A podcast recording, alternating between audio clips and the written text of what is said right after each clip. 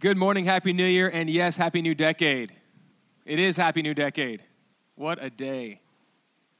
I'm looking at your faces, and I'm loving you, my family. And welcome new visitors as well. Welcome to this family. We're really glad that you're here. Uh, it's good to see you. C.S. Lewis, let's start out this new year and new decade with a quote from Lewis. Who's surprised? No one. Maybe some visitors. The church exists for nothing else but to draw men into Christ, to make them little Christs. If they're not doing that, all the cathedrals, clergy, missions, sermons, even the Bible itself are simply a waste of time. We are embarking on a, as Nathaniel's made very clear, a new series. I'm just thrilled. I've to be in the book of Acts together. There's no timetable. We'll probably break it up with some smaller series uh, in between, but we're just we're just going to take our time and walk through this glorious book um, that, like Nathaniel said, is it's part two of the book of Luke. So Luke wrote this, and Luke is one of the four Gospels: Matthew, Mark, Luke, and John. And uh, I read one scholar, Gordon Fee, and he said that actually the reason that um, one reading plan that we followed as a church through the year actually has you read Matthew, Mark, Luke, Acts, and then go back to read John because Luke and Acts are they're to be read together. But he says that actually it's, they started being read apart because of the papyrus scrolls couldn't Luke is the longest gospel. He doesn't have the most chapters, but he's the he's the most voluminous of the gospel. So it's already a big book. And so putting Luke and Luke uh, part two, the book of Acts, on one scroll was impossible, which is one of the reasons the Codex was invented. That's a different story. But um, so the point there is that Luke and Acts belong together. A lot of times we forget that, and I'll bring that to bear in just a second. Um, but also, um, the fact that they were separated in God's providence, He used that for, um, for Acts to serve as a bridge. You read the Gospels Matthew, Mark, Luke, and John they give us the life, the death, the resurrection of our Lord Jesus Christ, who came and lived in our place, who came and died in our place, who rose in our place, who is alive now.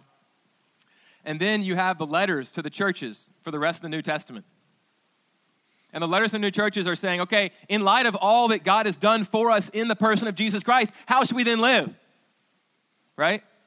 Letters to the, this early, these early churches scattered around the Mediterranean as they grow as they're planted, as they grow. But the book of Acts is really neither of those. It's, it's sui generis. It's, it's, it's, uh, that literally means like its own genre. It's unique.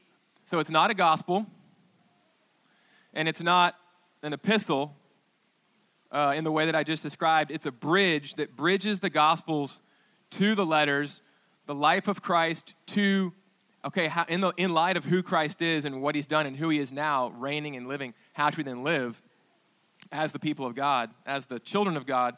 Uh, Acts is the only window we have into the explosive early growth of, uh, explosive growth, excuse me, of the early church. And so it's this amazing book where we see the, the early church growing and going through all sorts of trials and actually growing through those trials as Christ reigns through the power of his spirit in that church. And that really brings me to my point um, that I told you I'd get to in a second, and that is that this book, um, whose title is the Acts of the Apostles in a lot of our Bibles, would probably better be um, the continued word and deeds, or the continued words and deeds of Jesus Christ from heaven through his disciples on earth by his Holy Spirit. That's a mouthful. There's a reason that uh, they didn't title it that. It's like a Puritan title of a book.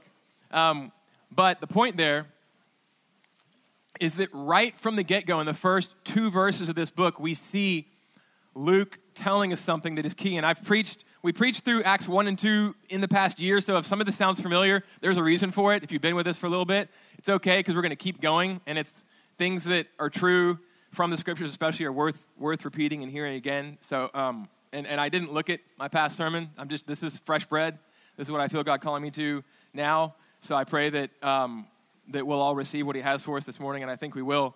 But um, Luke tells us that really what we're going to see in this window, this only window we have into the first and early church in the generation after Jesus rose.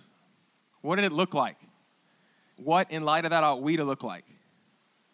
What ought we to pray for?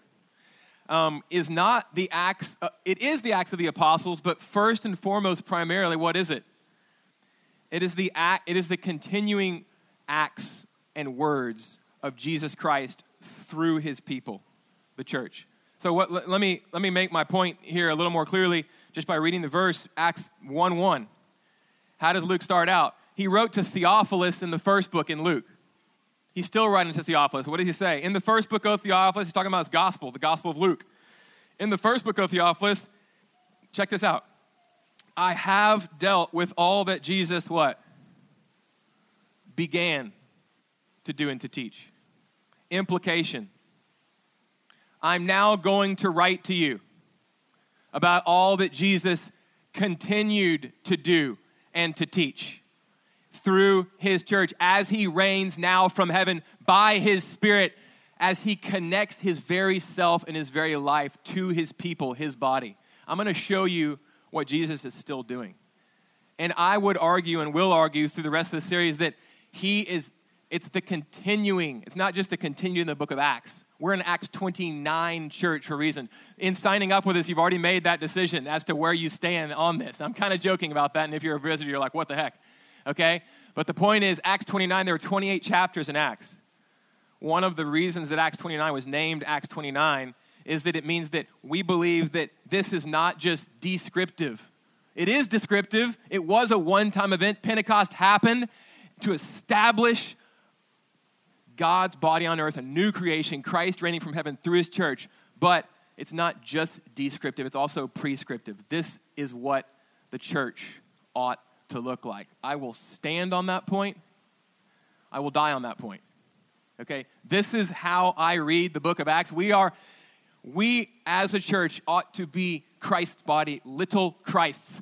Christ continuing his work and his words through you in the Galleria and around the world. Okay? That's, that's what Luke seems to be strongly, strongly implying here. Let me read a, a quote from John Stott, uh, just an evangelical Anglican powerhouse of a preacher in England last century. He says this Luke's first two verses are therefore extremely significant. How often do we pass over those first two verses? I have for decades. It is no exaggeration to say that they set Christianity apart from all other religions. Check this out. These regard their founders, so these other religions, any other religion, Islam, um, Buddhism, Hinduism, and on and on we could go, Mormonism, okay? These regard their founder as having completed his ministry during his lifetime, okay? Luke says Jesus only began his. True, he finished the work of atonement, yet that end was also a beginning. For after his resurrection, ascension, and gift of the Spirit, he continued his work. First and foremost, through the unique foundation, ministry of his chosen apostles, descriptive, right? A one time event. And subsequently, through the post apostolic church of every period and place. The book of Acts is continuing through us. Okay. Um, Acts 1 8 is the theme of this book, and I'm just breaking it down. Let me read it, and then I'll break it down to uh, five words for you, and then actually preach through fairly, fairly quickly, I hope, through the, these three points here. Um, Acts 1 8 is the, is the theme and thrust of the book, and it gives us the plot line. Acts 1 8, but you, Jesus says to his apostles, but you will receive power when the Holy Spirit has come upon you. And you will be my witnesses in Jerusalem and in all Judea and Samaria and to the end of the earth. This is exactly, this is the, this is the, the, book, the book of Acts shrunken into a verse. What we see from here is the explosive outgrowth of this verse, this verse taking place. Why? Because Jesus is in charge. He's the Lord of all things. He's died and risen. He's pulling the levers of the universe, and this will happen because He says it will happen. And it's still happening today. And we get to be part of that pageant. Like Nathaniel said when he was anchoring a second ago, this is nothing less, this isn't our own efforts. May they perish if they're disconnected from the living Christ. This is the Word of God reigning and the Spirit of God connecting us to His work and His person and going out from us into our lives and into the lives of people we touch and into the environments that we live in. He cares about people, but He also cares about place. So, Acts 1 8, wait for power to witness. So, those are the three points. Um, wait, point two, for power, three, to witness. So, briefly, let's just look at, um, hopefully briefly, but let's just look at um, the first point wait. Let's just look at the first point wait. I find it astonishing and refreshing. Of course, how candid the scriptures are and how candid Acts is here, and also um, a bit um, disturbing. How candid the book of Acts here is about his disciples who have been with him for three years. They've seen him crucified, they've seen him risen, they've been called his brothers. They are his shock troops and how clueless they are still, right as he is literally about to leave earth until he returns bodily and comes again in power. They are still so clueless. If you look at Acts 1 6, what do they say? It says, So when they'd come together, they asked him, Lord, will you at this time restore the kingdom of Israel? In other words, they're still thinking geopolitically. Okay, now that you've risen and we see this is all part of your plan, Okay, is it now that you're going to throw off the Roman yoke? It's easy to judge, but I think that's a window. What I want to say is that's a window into, here's the point how clueless and how powerless we are until we get the enduing, the anointing, the unction of the Holy Spirit for power to witness to Jesus Christ. Jesus wasn't wringing his hands. He did not stop and go, man. It's not like he started going up and then they asked the question. He was like, kind of like Mary Poppins. He came back down. He was like, okay, I thought I could leave, but clearly you still don't have a clue. We're going to have to take, have a lot more sessions here. He doesn't say that. He's not wringing his hands. What does he say? On the contrary, he says, don't worry. Everything will take care of itself when you get clothed from on high. That's the differentiator between clueless and powerless. Look at what Peter just did. Peter is a brother. Peter's been reconciled to Jesus. He's been breathed on in John 20 along with the other disciples. Thomas wasn't there, but he probably got breathed on later. By Jesus and said, receive, it was said to him, receive the Holy Spirit. These are, can I use the word anachronistically? Christians. This is not, being endowed with the Holy Spirit is not, this is not talking about becoming a Christian. If you are a believer and have trusted in Jesus Christ and, and known that He lived a life in your place and died in your place and is the risen King, you died for me. That's what I deserved, I believe.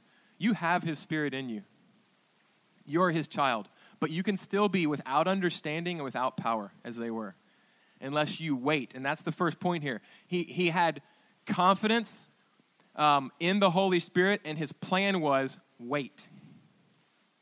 Don't run around and start proclaiming in your own power. Don't run around and start witnessing, not just in word, but in deed, in demonstration, to my kingdom until you're clothed with my very spirit. And then you will do greater things than I have done.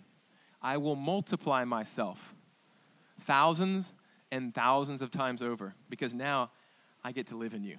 Just wait, wait, wait, wait. And I think that this is one of the reasons the American church is so powerless. And where we are powerless and where I am powerless is because I refuse to wait. And I want to talk a little about, in this first point, waiting, various ways that we can wait, as the disciples did, and in our own lives. Um, but I think that when we charge ahead in our own strength through worry, through fear. Fear, has anyone heard fear as a theme this morning? Did I hear it this morning before as I was prepping, as I was praying? Yes. Am I trying to let go of my fear even in this sermon, even at this beginning of a new year and a new decade? Am I trying to let go of the fear of trying to control things and letting God have his way in me and in us? Yes, I think that's a theme for us. I really do. I'm praying more than ever, trying more than ever to ask God, Lord, um, what would you what would you have? What is your fresh word through your written word by your Holy Spirit for your people here now today. And I feel like somehow this is tied into what he's trying to tell us. Perfect love casts out fear, ekbalo. I don't know why I said that in the Greek. It just popped out of my head. But it's a violent verb to throw something away. It casts it out. There's no room for the Spirit of the living God coming upon us and filling us and fear. There's no room for both. The expulsive powers of a new affection. Thomas Chalmers, 19th century Scotsman, right? Right. Okay. So, do we want this? Yes. Did it change their lives forever? Yes. Did it change the world around them and the world forever? Yes. Do we want this? Help us, Lord. Help our unbelief. Help, help those of us who don't want it, but we want it. What's the alternative?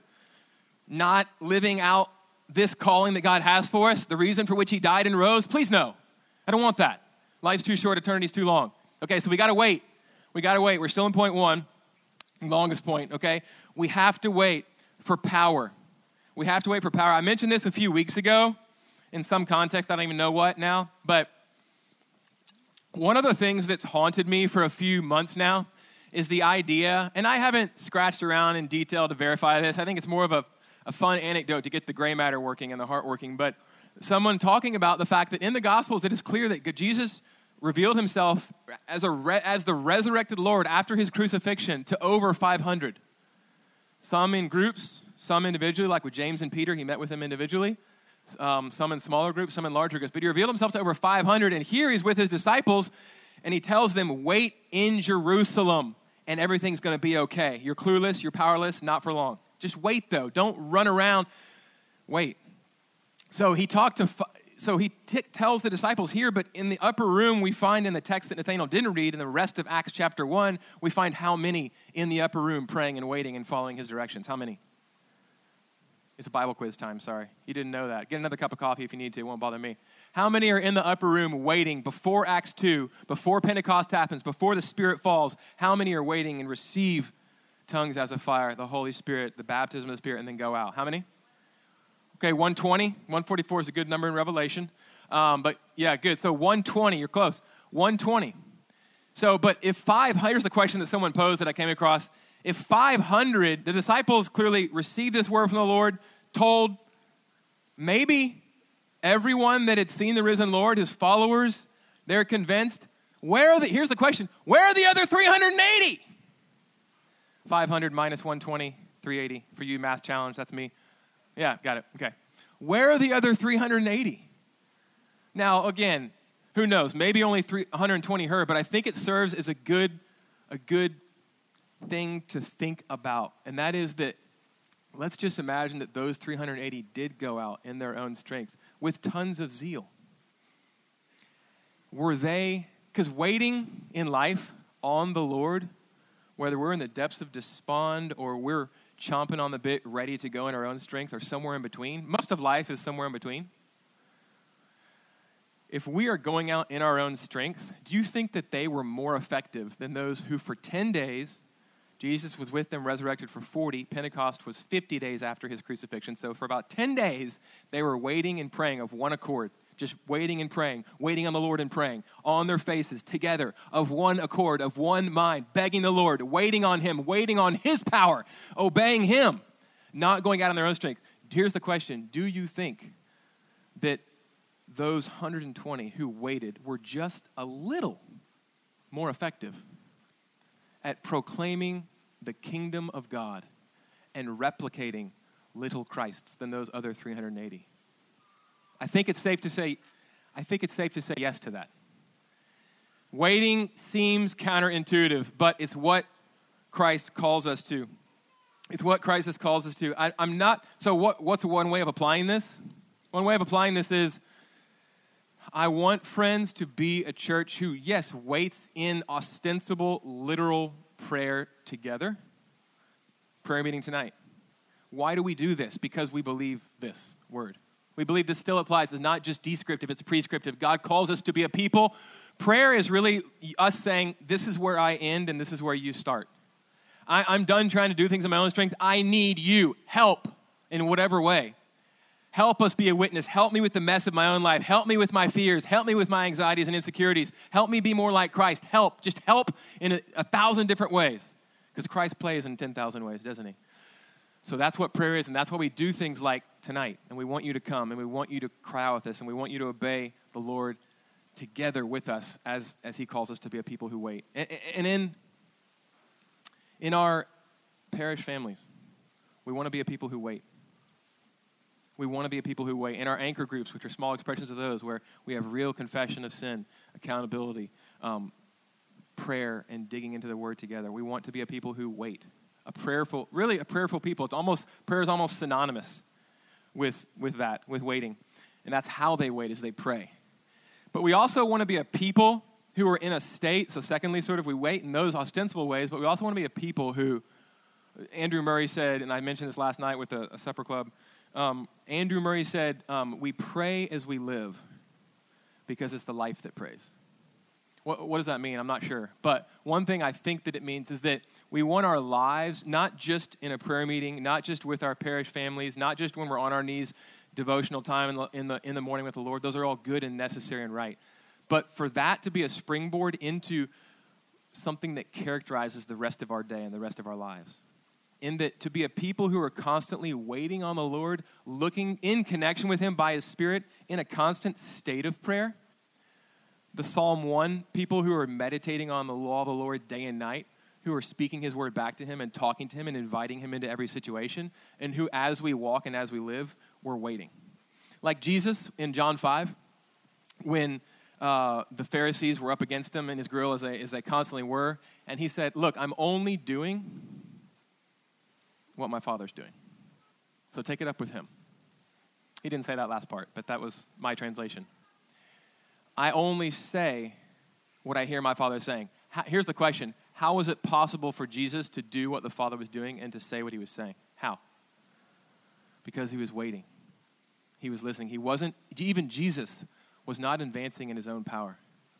Jesus' life, if I can say this with reverence, and I do, in a sense, he was the Son of God from start to finish, always has been. But in a sense, he was so, it was so unexceptional, in, in one sense, that even his own brothers and sisters didn't believe.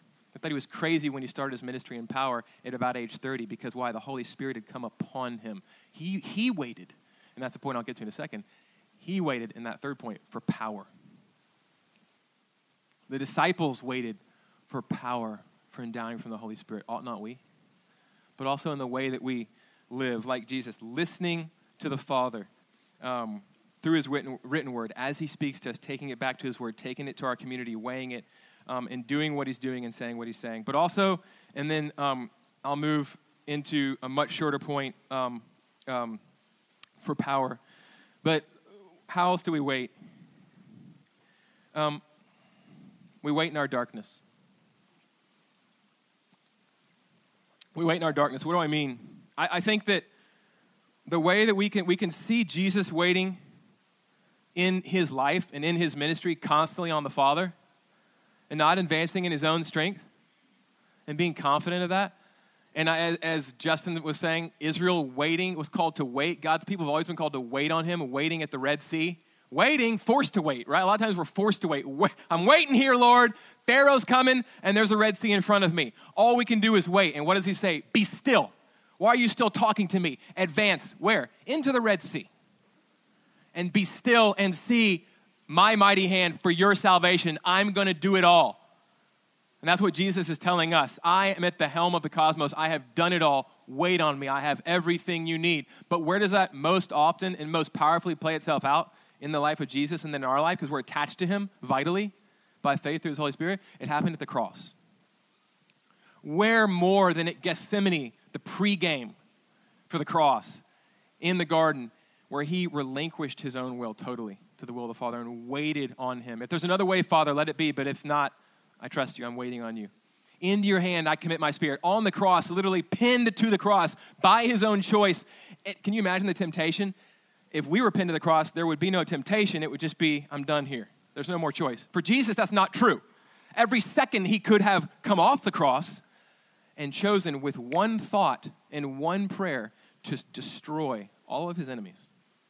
But he allowed himself, if I can say this, to be incinerated and not destroyed, but in his humanity completely incinerated for us. And every second and every moment he chose to wait on the Father. And through that death came a power that is remaking the worlds. And that's what happens with God's people when they wait on Him. And I just want to encourage you, brother or sister, if you are in the midst of suffering or questioning or despair or darkness, I want this word to encourage you. Sometimes it looks like, and we want this to happen, sometimes it looks like the apostles and the early church in being literally the ground is shaken, we are filled. There's weeping, there's praise, there's going out in power for power of witness. But sometimes, and a lot of times, it looks like being in the midst of a very hard place. And choosing instead of, and choosing to instead of looking at grasping, at, the, at those moments we're grasping for anything. If somebody, if I'm drowning and somebody throws me a straw hat, I'm going to grab it, you know? I'm going to grab anything I can, but waiting on the Lord in those moments and letting Him crucify all that is not Christ in us through that suffering. He will raise you up. He will, through broken vessels, through fragile vessels, shine a beautiful and a powerful light through you. That's how He works. So I want to encourage you in that. Um, and I want to move to a much shorter point, I promise you, for power.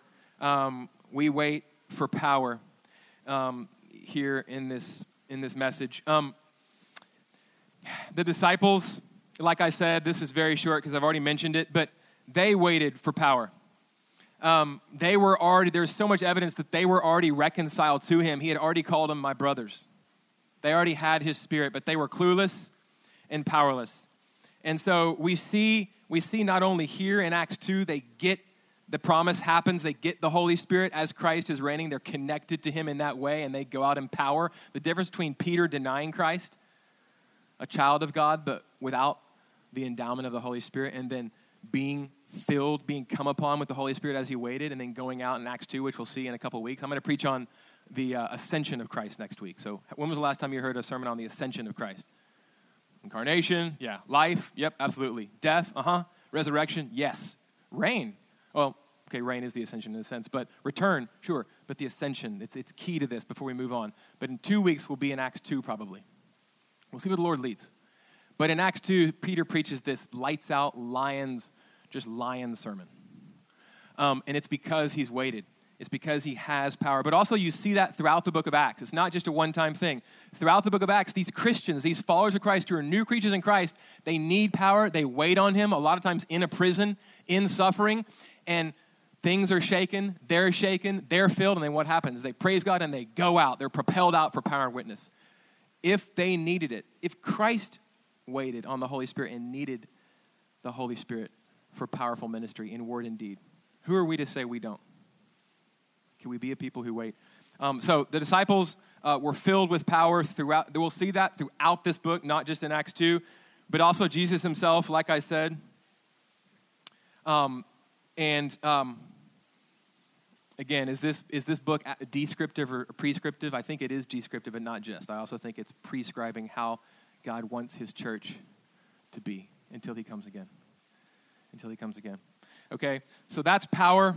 Um, I told you it'd be shorter, and it, and it is. Last thing I'll say about the, the second point, and then move on to the third, and I'll close, is this. We see that um, a lot of times, and I've preached on this before kind of recently, but a lot of times when we think about power to witness that we know that we need, not going out in our own strength, but in His, a lot of times depends on where you're raised, but where I was raised, I thank God that I was raised in the way I was, but there are deficiencies in every tradition, right? We got to go back to the scriptures. When we think about power to witness, a lot of times, what do we think about?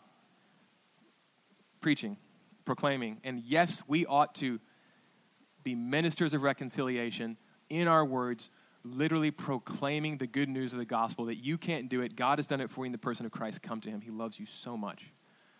You can't come to him in your sin. He's become a sin sacrifice for you. This is the gospel. He's making all things new come. But also, what does Luke, what does Luke start with in Acts 1? Again, it says in the first book of Theophilus, I have dealt with all that Jesus began to do and teach. It's not just a tell gospel, it's the show and tell gospel. That we would wait on God in small groups, here together in prayer meetings, here now as we congregate to worship, but throughout our days, wherever we go, that we would be in a spirit of waiting on Him to demonstrate in word and in deed the kingdom of God. Because that's what he talked to them about for 40 days. You notice that? What did he talk to them about? For 40 days, he talked to them what about? The reign of God in Christ. Now that I've done what I've done, the kingdom of God is going to go forth in a way that's going to change everything. Often through your suffering, often through your brokenness, often through getting thrown in prison. Most of these guys ended up martyrs. That's my last point, because martyr is the Greek word and witness is the English translation. So we're going to finish with that in just a second. But, um, so I, we're going to be talking a lot about that, but um, power to witness is for word, for the proclamation of the gospel, but also for the proclamation of the gospel indeed. What does the reign of the king look like? With sickness, with sin, with disease, with all sorts of things, everything that the Spirit came to give us, all the gifts, all the gifts, okay? Are we all guaranteed to be healed in this life? Of course not. That's a heresy. We're all going to die unless Christ comes again. Do we believe that Christ could raise someone from the dead? Oh, yes, I do. Should we be praying for it? Yes. So, sin, sickness, all these things. He's come to make all things new. We want to be pressing into that together. Okay, so that's that. So, we wait for power, but finally, third point, last point, to witness. And again, I've kind of gotten ahead of myself, and that's fine. But the word witness is the word martus, from which we get our word martyr. Um, and so, what I want to say is that this word in the Greek does not mean martyr. A martyr is someone what, who dies for what they believe. Um, witness is a good translation by the ESV crew. That's what I'm reading from. So they didn't translate martyr, you will be my martyrs, for a reason. Martyr, martus in Greek means witness. But why do, why do we have the word martyr coming from this word in the Greek martyr? Because these witnesses for Christ, because of their witness, because of their waiting on God, and then being filled with power by the Holy Spirit and witnessing to Christ as little Christs ended up getting most of them. It got them all in the hot water, and most of them ended up getting killed for their faith. What's the point here? The point here is that they turned the world. This is we see this later in the book. They turned the world upside down. These were Christians that nobody could ignore. Love them or hate them, but that's it. Those are only your only two choices, right? You can't ignore them. And we want to make Christ a non ignorable presence here in the Galleria. And this is the way forward for that to happen. But the world was turned upside down, but so were they. So were their lives. So, do we have to count the cost? Yes. Do we want this? I pray that we could make it a prayer Lord, help me want this. If it's you, if it's your plan, please, Lord, help my unbelief come and do this in us. And I've, we're seeing we're seeing it, but we want to see more. We want to press into this. Um, and also, just by way of encouragement, these people whom the Spirit had filled, these who had been with Jesus, what was it that helped them to accomplish this Acts 1 8 thing where um, you will be my witnesses in Jerusalem, Judea, Samaria, the ends of the earth? Did they just immediately, once they got filled with the Spirit, start? They went out into the temple precincts and started preaching, but did they go immediately into these far reaching areas? No, they stayed around Jerusalem. What was it that caused them to go out and to fulfill this word? Persecution. I heard someone say it. In other words, when we embrace this, when we say yes to this, when we submit to the Lord and say, You're reigning, you've done this, fill me with your spirit, fill us, we want to wait on you, and we want to be propelled out in word and deed to proclaim the gospel of Jesus Christ where you've called us. Um, God will use your suffering. He will use, they aren't accidents. It's His providence to make you more like Him, to sharpen your witness, and to send us to places, both emotionally, physically, geographically, that we wouldn't normally go. So be encouraged. We'll see a lot more of that as we continue um, together in this book. I want to just close with a couple observations. Um, why 12 disciples? Just two more quick things. Why 12 disciples? I think most of you know the answer to that, but um, it's pretty prominent here because right here he's only talking to 11. In the text that follows, that closes out the chapter of Acts 1, they choose, the rest of the chapter is basically them huddling up, praying together, and then choosing, rolling dice, casting lots to choose uh, the 12th. Why don't they have 12? Judas. Judas hanged himself. Judas betrayed Christ and hanged himself. Put him outside of the mercy of God. Okay? Um, Why 12? Why is this so important? Why can't they just do this with 11? It's, the answer there is the, another question why not 11 tribes of Israel? There were 12 tribes of Israel um, from uh, Jacob's 12 sons because that's the, what God chose. And what, is, what are we being told here? These men are Jews. They are a continuation of God's people, but through them, something new is happening. God's people will go out from them. There is a new covenant and a new creation event, and God's people will now go out through them in power to all the wide world, to the ends of the earth. Um, this is not just people preaching, you can be reconciled to God. It is a new creation event. Acts, there's a sense in which Acts is Genesis 2.0. This is God's plan A. Listen to this. The book of Acts is like the book of Genesis.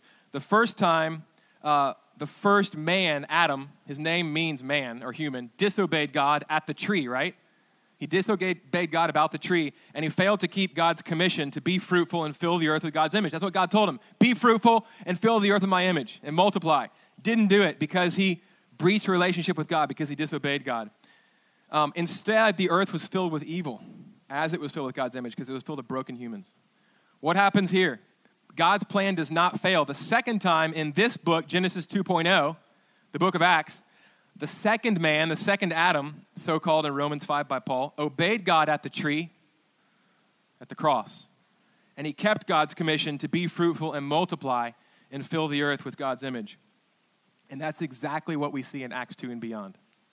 Um, even to this present day, Sunday, January 5th, 2020, we get to be part of this story. We get to be part of this pageant. The last point, and then I close. Um, if you look at verse 11, it's, um, it's one of my favorite little verses in Acts. I love verse 6 and how clueless the disciples are. It's so encouraging, but then they get the Spirit. But I also love verse 11 Verse 11 says, um, the angels, see, what happens is Christ ascends and he leaves the disciples clueless, and they're like this. Literally, just they're just going like that. That's how he leaves them. Not encouraging. But hang on. But hang on. We got we'll read we'll read chapter 2 soon. Um, and that's so encouraging to me because that's the way I live a lot of my life. Lord, where are you? Where'd you go? I don't have what I need. Wait, he's telling me. Um, the angels say in verse 11, two men stood by them in white robes and said, Men of Galilee. In other words, translation of men of Galilee is most of them were from Galilee. Hey, country bumpkins from the sticks. Hey, Hicks. Right? Hey, unsophisticated people that most people wouldn't choose to be team A. Uh, why do you stand looking into heaven? This Jesus who was taken up from you into heaven will come in the same way as you saw him go into heaven. Why do I love that so much? What are they saying? Justin has the gift of summary, of quick summary. I will say it this way and try to adopt Justin's gift. Get to work. Get to waiting. He's told you what to do. You're sitting here doing this. The time is short. In other words, what is the time that we have left? They give it to us in this one verse. He's gone up. And there's one more thing in this age, friends. You want to know what your mission ought to be for life until you die? Can I tell you? It's right here. There's one more thing that's going to happen. He's going to come back just as he came went up, and that is in power. He's not coming back in weakness. He's not going to get crucified. He's reigning now, and he's working in power often through your weakness by the economy of the cross. And when he comes again, he's coming on a war horse to gather his own to himself and to finish evil and sin for good and to throw Satan into hell and to put a top on it. And he's going to make all things new. And behold, he is making all things new. So the time right now is the time between his going up in power and his coming again in power. And our mission is to continue to allow him to reign in word and deed through us and to be ministers of the reconciliation he has wrought by himself on the cross. And his resurrection is proof that he is victorious. And his ascension, as I'll preach next week, is big time proof and the Spirit is proof of that. And we'll talk about that next week. So let me close with not my words, but the words of John Donne in his sermon on Acts 1 8, a key verse to this book, to the Virginia Company on November 30th, 1622, about almost exactly 400 years ago. He says this, and then we'll pray. The Acts of the Apostles were to convey the name of Christ Jesus and to propagate his gospel all over the world. Beloved, I'm speaking this to you 400 years later, okay? You are actors upon the same stage, too. The uttermost parts of the earth are your scene. Act out the acts of the apostles. I'm looking forward to the journey. Let's pray. Lord, I thank you so much that you are reigning. You are not dead like Muhammad. You are alive. You are reigning. You are seated, which means you're in session, which means court's in session, which means you're not worried. You are making of your enemies a footstool for your feet. In fact, the Father is for you because you've already finished your work. And so we praise you. And so we take hope in you, especially in our dark places, especially in our suffering, because you came for one type of person sinners. And you are greater than our sin. And so we worship you as the God who makes all things new and who came after us and is coming after us even now. Would we be a people who believe that for ourselves, who receive the love of the Father through Jesus and receive your power as we wait on you and then proclaim it? Proclaim you, Jesus, to a waiting, lost, dark world. We love you. We bless you. Get glory. In Jesus' name, amen.